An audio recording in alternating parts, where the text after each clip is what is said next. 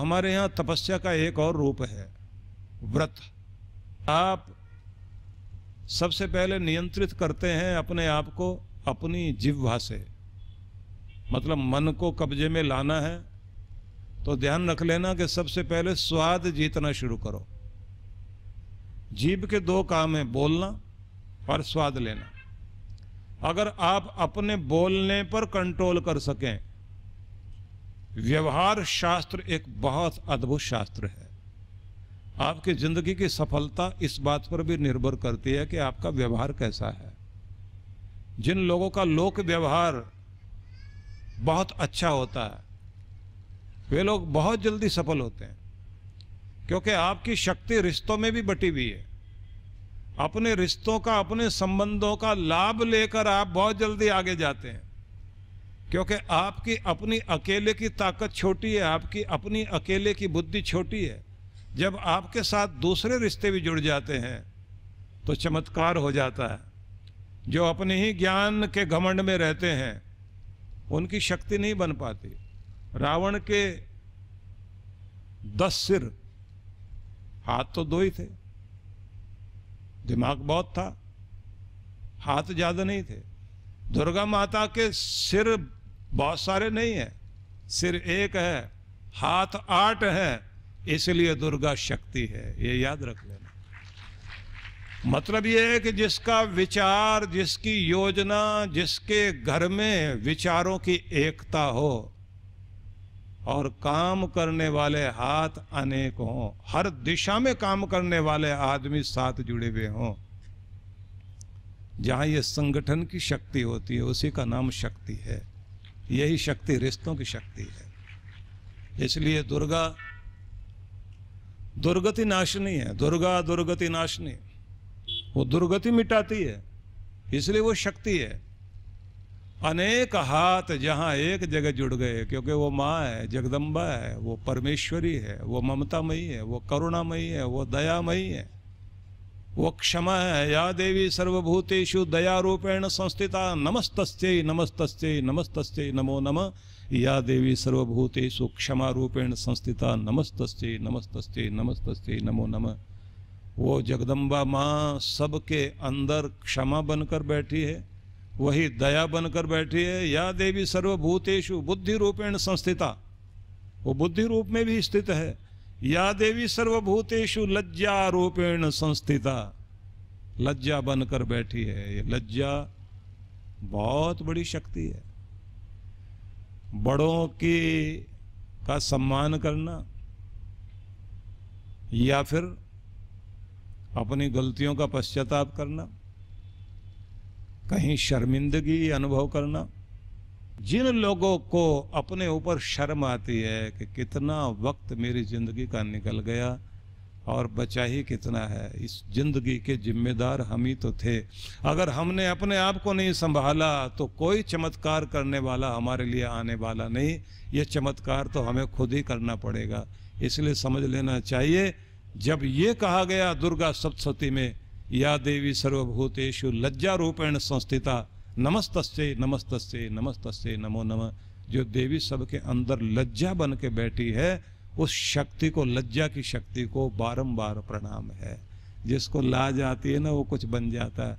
जिसको अपने देश की लाज रखनी है, अपने माँ के दूध की लाज रखनी है, अपने गुरुओं का मान की लाज रखनी है, वो व्यक्ति ज़रूर कुछ ना कुछ बनता है। जिसके अंदर लाज, शर्म है ही नहीं, वो कुछ नहीं होने वाला। कितनी अद्भुत चीज़ें हैं। इसलिए मैं आपसे कहना चाहता हूँ कि जीवन परमात्मा का दिया हुआ अनुपम उपहार है। और इन दिनों आपको तपस्या करने का मौका दिया गया। उन्हीं में एक अवसर ये भी है कि आप तपस्या कर सकें तो आपके जीवन में व्रत हैं। उन व्रतों में भी सबसे पहले आपको कहा गया कि आपका व्यवहार बहुत अच्छा होना चाहिए। रावण के पास अहंकार आया और उसके कारण सबसे बड़ी गलती क्या की? अपने भाई का ही अपमान कर दिया। अपनों का अपमान कर दिया। हित चाहने वालों को ही दूर कर दिया। राग दरबारी गाने वालों को नज़दीक कर लिया, जो उसकी तारीफ़ करें। और तारीफ़ करने वाले इतने कमाल के होते हैं, जिसका परिणाम ये होता है कि हम लोग अपनी राय नहीं बना पाते और जो ये राय साहब होते हैं, ये किसी की भी राय बिगाड़ देते हैं, किसी का भी मन बिगाड़ देते हैं, के कई, के कान में मंथरा ने ऐसी राय दी थी, पूरा घर ही अशांत हो गया। आपके कान में भी मंत्र फूकने वाले बहुत सारे हो सकते हैं। सावधान रहना, क्योंकि वो लोग थोड़ा सा ही कान में जहर डालते हैं और ज़िंदगी जहरीली हो जाती है, इसलिए कहूँगा सावधान। आप बहुत कीमती हैं, आपकी ज़िंदगी बहुत कीमती है। उनके चक्कर में अपने घर को और अपने रिश्तों को खराब मत कर लेना। रावण राग दरबारी सुन सुनकर उसकी बुद्धि खराब हुई। अहंकार के कारण उसने अपने रिश्ते खराब कर लिए और समूल नाश हुआ। पूरा पूरा लंका में जो उनका प्रभाव था खत्म हुआ। ये तो भगवान राम की कृपा थी कि फिर से उन्होंने विभीषण को राज देकर राक्षस राज्य में धर्म की स्थापना की।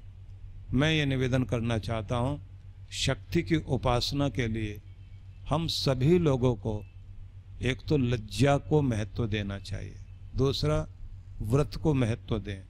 व्रत में महत्व देते देते अपनी जिह्वा पर नियंत्रण लगाएँ, अपने स्वाद पर नियंत्रण लगाएँ। कुछ चीज़ें सिर्फ़ स्वाद वाली ही होती हैं, स्वास्थ्य वाली नहीं होती। जो स्वास्थ्य ना दे और भले ही कितनी भी स्वाद क्यों ना हो, वो ज़िंदगी को बेस्वाद बना देगी जीव को ज़रूर थोड़ी देर के लिए स्वाद दे सकती है। लेकिन जो आपकी ज़िंदगी को सेहत का स्वाद दे सके, ऐसी चीज़ों को पसंद करने वाले बन जाओ, भले ही वो जायका ना देती हो, लेकिन सेहत देती हो। हो सकता है कुछ लोगों को पालक समझ नहीं आता हो, कुछ को मेथी अच्छी नहीं लगती हो, किसी को करेला अच्छा नहीं लगता हो लेकिन अगर आप इनको खाएँ, किसी को आंवला अच्छा नहीं लगता।